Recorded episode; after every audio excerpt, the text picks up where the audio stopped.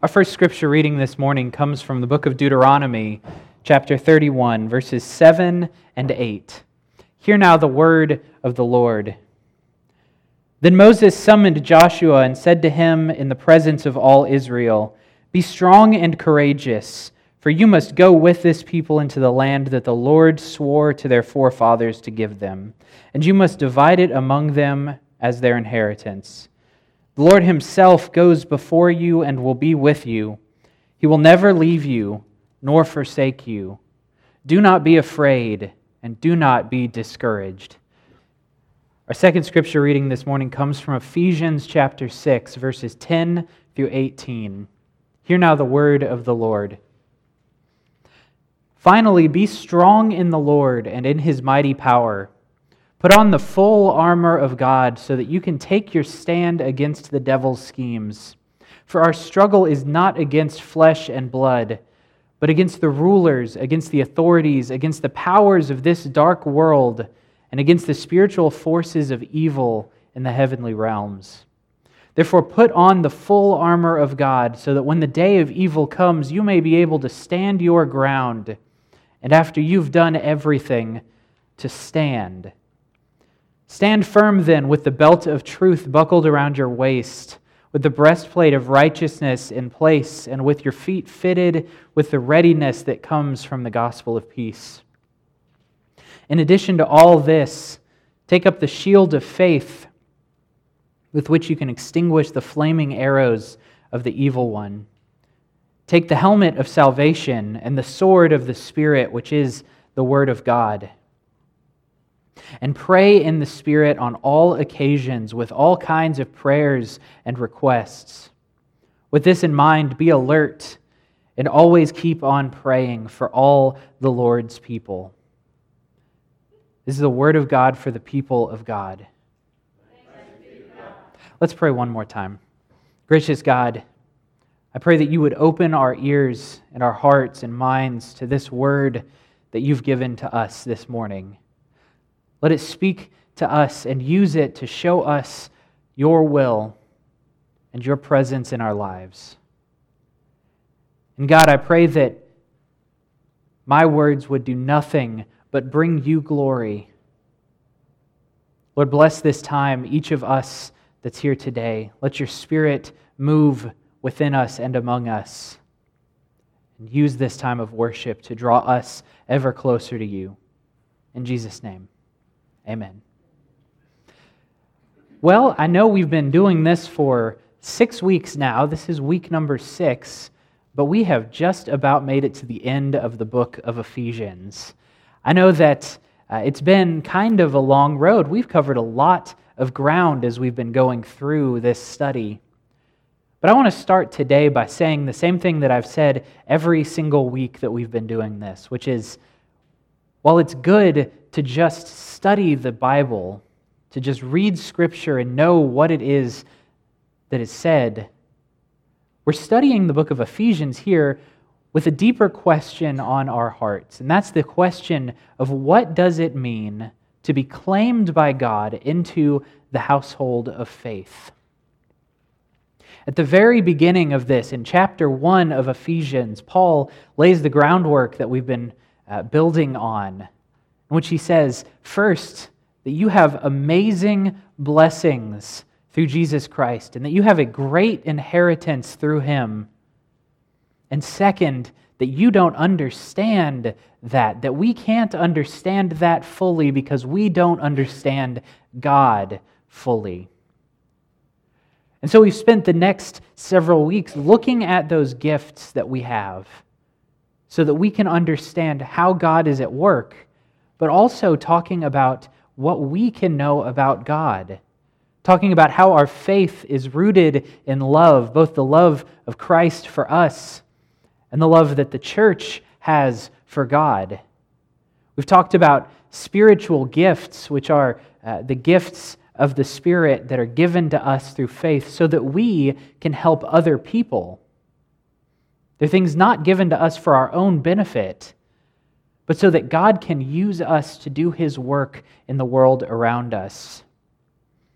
And we've talked about gifts that are given to us to help us in our spiritual walk, things that we call fruits of the Spirit. We call them that because as we walk in faith, as we continue to grow closer to God with each passing day, these are the things that manifest out of that relationship. Things like love and joy and peace, patience and goodness and kindness. These are the things that grow out of our faith, but also that help us to continue as we go. It's like a flywheel.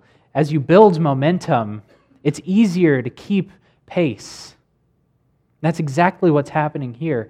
And from the beginning of this book, there's been a theme that we've been working on. And that's the theme of learning to recognize, to understand, and to use the gifts and blessings that God gives us. We've also said that we know that the call to Christian living is a hard one. It's a call to persevere in the face of trials and hardships. That's exactly what Paul is talking about here this morning in chapter 6 of this book. See, Paul was not a man who was unfamiliar with the trials and hardships of the Christian life. Before he came, before he came to faith, he inflicted these hardships on Christians for their faith. So he knew what was facing them. His conversion was a traumatic one, but it was good, and it changed everything about his life. And from that moment forward, he faced imprisonment and persecution for his faith. He faced shipwrecks on his journey. And at the end of it all, he faced execution because of his faith in Christ. So, Paul was a man who knew the trials and knew the hardships that came from a Christian life. He knew the burdens that came with being faithful. And yet, in this passage, when Paul goes about talking about the things that we have to stand against, he begins by saying this Our struggle is not against flesh and blood, but against the rulers, the authorities, against the powers of this dark world, and against the spiritual forces of evil in the heavenly realms. Our struggle is not against flesh and blood. It's something that runs deeper, he says, than any of these hardships, any of these trials or tribulations that come. I've seen people work with this passage to try and understand what is Paul talking about here? Is he talking about standing against Caesar? That was an authority. Or maybe he's talking about something bigger. Maybe he's talking about the structures of injustice, the, the things that oppress people. But, friends, I think that sometimes the simplest solution is the best one, and the simplest answer is the most true. And I think in this uh, scripture, that is very much the case. Paul is talking, after all, about something that he refers back to many other times in his letters about these authorities, these powers and principalities, he says. And when Paul is talking about these things, he truly is talking about spiritual forces, things that exist in our world, that exist in the back of our minds, that underlay all of the terrible things that happen, things that come as a part of human nature. These are bigger than just any sort of government of Caesar. These are forces that oppose faith and love, that stand in the way of peace and joy, and which tempt us and draw us away from holiness and holy living, so that we're tempted away from our relationship with God. These are the forces of unbelief and of pride. Pride that causes us to raise ourselves up and look down at other people as though God didn't create them as lovingly as us. These are forces that encourage malice and anger, division and spite, things that drive us to envy and hatred of one another.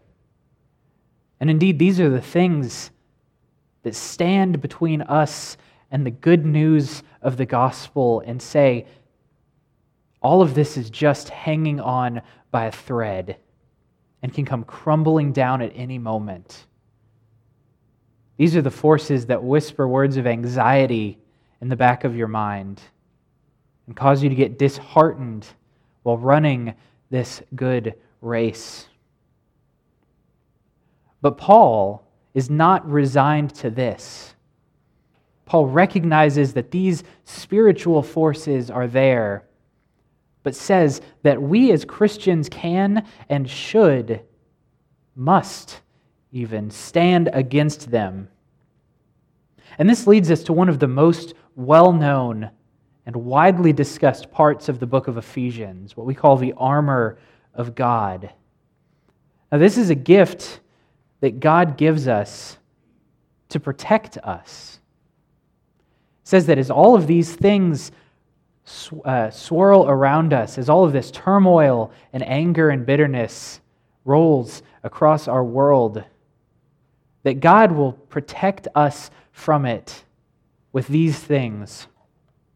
As you read this list, what you see is different aspects of the Christian life.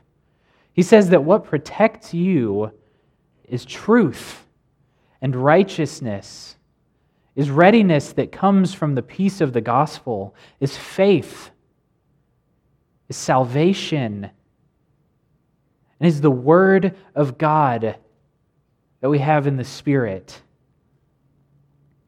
These are the things that Paul tells us can protect us against opposition. Now, I know that many of us here at some point or another have either worked or been around a workplace that's subject to OSHA standards. These are the Occupational Safety and Health Act standards that are set to keep, work, uh, to keep workers safe in their workplaces. These are things that say uh, don't stack ladders on top of chairs, uh, get a bigger ladder. These are things that tell us to wear hard hats going through construction zones and to use harnesses when standing in high places. That mandate having handrails so that we don't fall and injure ourselves. But if you know anything about OSHA standards, you'll know that part of, I think, human nature is not following them entirely. I had a friend who uh, got hit by a car while riding his bike at Texas A&M, and the first thing that anybody asked him when they saw him was, "Were you wearing a helmet?" And when he said yes, the next thing they said was, "Wow, imagine how much worse it would have been if you hadn't been wearing a helmet." Well, the same thing applies in these workplaces a lot of times. We think, well, it's better to do this than nothing at all. It's better to wear a hard hat than to not wear a hard hat. That's true. But the best thing would be to wear not only the helmet, but also to have that harness, also to have scaffolding and hearing protection, because that is what's going to keep you fully safe. Friends, Paul tells us that the same thing is true here. He says it twice in this scripture. Put on the full armor of God. He doesn't tell us, put on truth and you'll be okay. It doesn't say you can put on righteousness and leave the rest of it off and be fine. You'll be ready. We can't just put on the readiness that comes from the peace of the gospel and charge headlong into the anxieties and darkness of the world. No, Paul tells us to put on the full armor of God. In the same way that OSHA exists so that people can work safely, so too does the armor of God that Paul's talking about here. Because, friends, we are not called to stand idly by, but rather to stand against evil. We're not just called to persevere through trials, although God protects us in that too, but rather to do the hard work that Christ has called us to and that God has prepared for us and has prepared us for. After all, the church isn't a stronghold for us to retreat back to. Paul doesn't talk about building a fortress. No, Paul talks about the gear that a soldier puts on preparing for battle. Girded with truth, with this belt of truth, both the truth of Scripture that God has given us as a gift and the truth of the Spirit that comes from a life of devotion and prayer. And with our feet guided by the gospel, we are able to move freely, to go where the Spirit leads and where God calls, to go without hesitation and without interference. Paul tells us to put on the breastplate of righteousness, but notice he doesn't say anything about protection for our back. Because the expectation here is that with righteousness, we can be courageous. We don't ever have to turn our back, but rather we can face these things head on. We can strive after God and strive to spread the good news and never have to turn away. And he gives us faith, it says. Faith is a shield in front of us as our first line of defense. Because faith is what's going to stand before us in everything. And above all, tells us to put on the helmet of salvation. Salvation through Christ that guards even our most vulnerable parts. And protected by all of this, Paul tells us that God gives us the Word, which faithfully held is enough that we would not only stand our ground, but that we would stand victorious in Christ. And after all of this, Paul does what he so often does and takes a step back. Steps back from himself and from the people he's writing to steps back from you and from me, and reminds us that we're not in this to, uh, alone, that we don't have to stand alone, but that rather we're a part of a great church.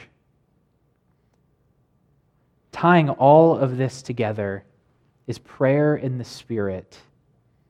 Because soldiers, as Paul knew and as we know, don't go alone, but fight together. And the best protection for us as we fight to live faithful lives is a prayerful heart and a faithful community. A community in which we can learn from each other about God and about ourselves. A community in which we can serve with each other as we carry this gospel message out to the people around us. A community where we can lean on one another in times of trial and support each other through our burdens. A community where we can grow with each other in faith and walk side by side towards perfection. A community where we pray for each other because Scripture tells us that the prayers of the righteous are powerful things. And finally, a community in which we can come together and worship with each other, where we can gather regularly to remember that at the center of all of this, of everything that we know and do, is Christ Jesus, is the work that He's done in us, the work that He's prepared for us and the work that He is using us to accomplish in the world. And, friends, this is what it means to be claimed by God into the household of faith. Thanks be to God. Amen.